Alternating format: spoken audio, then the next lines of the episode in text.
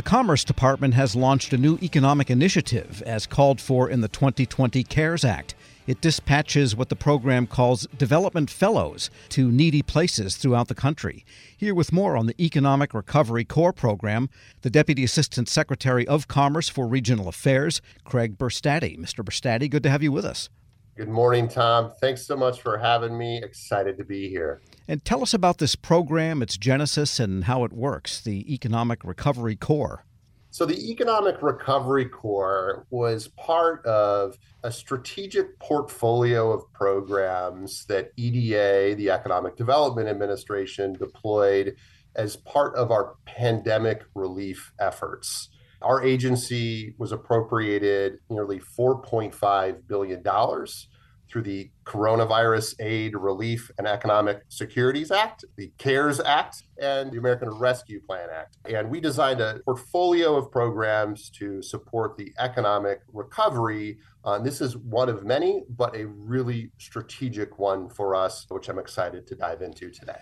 Yeah, it sounds like it's targeted at areas that already needed economic recovery even before the pandemic. It has decidedly New Deal sound to it, name wise. That's a fair point, Tom. I like to think about it as you know, one analogy that comes to mind is if you're going to build a house, you need a plan, you need team members, you need builders, you need carpenters, you need electricians, and bringing that all together is a blueprint. Well, in the $4.5 billion that I mentioned, which, oh, by the way, is roughly 10 times EDA's normal annual budget, we deployed a historic amount of investments, a truly diverse portfolio of investments that are now taking shape and charging forward across the nation. But to maximize those impacts, we want to make sure that as many communities as possible have access to the benefits of those investments. And that includes both participating in the programs that we're funding or benefiting from the new infrastructure that will be built, but also benefiting from the insights, the lessons, and the practices themselves. So the core, this army of experts, if you will, will serve as a great platform to share resources, to share ideas and share opportunities so that the nation as a whole can benefit from this transformational investment. Now, these fellows that are being dispatched, or this army, as you mentioned, they work for local organizations that are receiving grants from EDA. Is that how it works?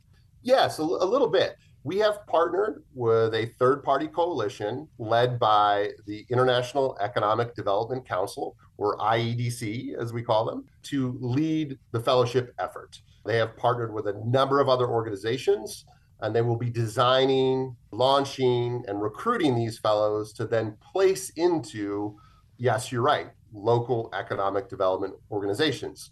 So these will be subcontractors, but funded through the grant to uh, the International Economic Development Council. So, what's important to note here is these will be sponsored fellows, and the local economic development organizations will benefit from those salaries and expenses to increase their capacity and connectivity to the broader industry and national efforts at large. And these people are what, economists or what are they? I mean, what kind of skills do they bring? Great question. I hope they reflect a variety of skills because to build a truly inclusive, diverse, resilient economy, I believe and have often called this a team sport. You need planners, you need economists, you need small business support experts, you need entrepreneurs and innovators. At the core, we do envision this to be largely focused on early to mid career professionals. But depending on the needs of local economies and the needs of the organizations that are suited to host these fellows, I anticipate this will create a very diverse cohort of Recovery Corps fellows that are again representative of the diverse economic activity across the nation. We are speaking with Craig Buerstatte. He is the Deputy Assistant Secretary of Commerce for Regional Affairs. So these folks will arrive at a local area working for an agency at the state level, maybe the county level, or the municipal level. Fair? Yes, Tom, it's exactly right. And I want to build on that for a second because what you've highlighted, when we place fellows in strategic locations across the nation, where we have some working at a state level, some working in uniquely challenging industry areas, maybe transitioning from fossil fuels to renewable energy, others working at a more localized county or city level. We can benefit through that diversity by aggregating insights for the benefit of the nation. So I truly hope and know that we will create a cohort of fellows where we can gain strategic insights on city led economic development, state led economic development, unique industry challenges, and more. Uh, and in turn, on the top of the call, I mentioned how this will benefit, can benefit immediately the communities that are receiving this sort of technical assistance, but really as a nation, we can learn from this network or platform of effort across the nation. Well, let me put this at the local context. You know, if you ride through any of the rural areas in the United States, there are millions of small towns. And usually you see empty factory buildings, you know, with long rows of windows or boarded up this or that. And they used to manufacture things there, and now they no longer do. So is the intent to try to restore manufacturing? And if that's the case, do they have to do it with a windmill? Or if there's a good natural gas supply or, or a diesel fuel supply nearby, can they go ahead and work on ways to restore their manufacturing? Or does this also have to help some other agenda like windmills and solar panels? Great question, Tom. I've got a couple key points I want to hit on here, which is first, EDA, for its 57 years in existence, we have always supported and thrived on, frankly, localized, place based approaches.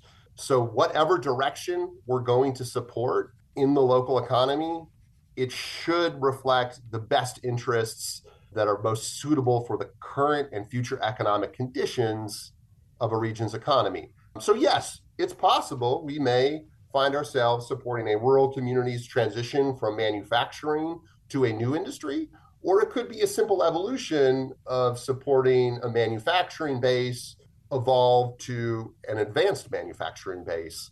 But the theme will be supporting what is best and most suitable for those local regions. And that complements my earlier comments on finding and placing a diverse set of fellows that reflect the needs of our local regions and their respective economies. My last point here is you talked about the vacant buildings and so many of our distressed communities. The hardest part with figuring out where to go and ultimately your question, you know, what are we trying to achieve in some of these communities? The first thing you need is the planning resources and the human capital to do that work. So we hope that this economic recovery corps will be a national platform of human capital to bring those resources and bring those ideas forward from that ideation stage to implementation. Sure. And the fellows that do arrive in a certain area, it's possible then that they could have already that regional knowledge. That is to say, someone's not going to show up in rural West Virginia necessarily. Hey, I just arrived from Marin County and I'm here to help you with your West Virginia problems. That's exactly it. And on top of that, Tom, if we're placing a fellow in rural West Virginia, how can we catalyze change and accelerate change and growth by connecting that fellow with a similarly suited fellow in places like rural South Dakota, rural North Dakota? There is great knowledge sharing, practice sharing that can happen here. So we're not forced to reinvent the wheel in certain communities because of a lack of resources.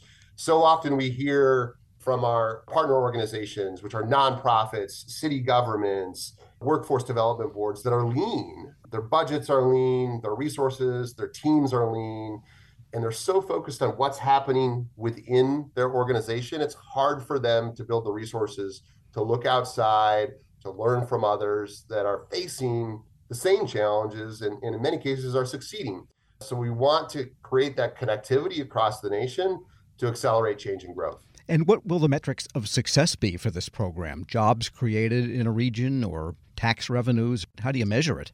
So, absolutely, we want to be creating jobs first and foremost. But to do that, we need to be, as I said earlier, creating the capacity to do that. So, one of the things we'll be looking for is are these fellows leading to increased resources, plans, and capacity within the region? And that can be measured in possibly state, federal, or philanthropic investment into projects because of the work of the fellows.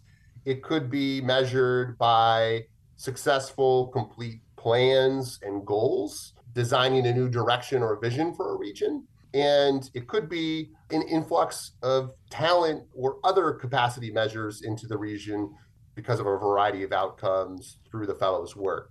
Again, it really depends on the strategies and the gaps or needs of each respective region. But as a whole, this national platform, we hope to support many of those outcomes. Sure. And if all else goes wrong, you can always build microbreweries. They seem to be everywhere. On that note, I got to say, we're seeing a lot of exciting impacts in our rural communities through agricultural tourism, travel and uh, travel and tourism, bringing people to breweries, wineries, kayaking, camping, you name it. There's a lot of economic development potential there right now. Craig Buerstatte is Deputy Assistant Secretary of Commerce for Regional Affairs. Thanks so much for joining me. Tom, great to be here. Happy to help anytime. And we'll post this interview along with a link to more information at federalnewsnetwork.com slash Federal Drive. Hear the Federal Drive on demand. Subscribe wherever you get your podcasts.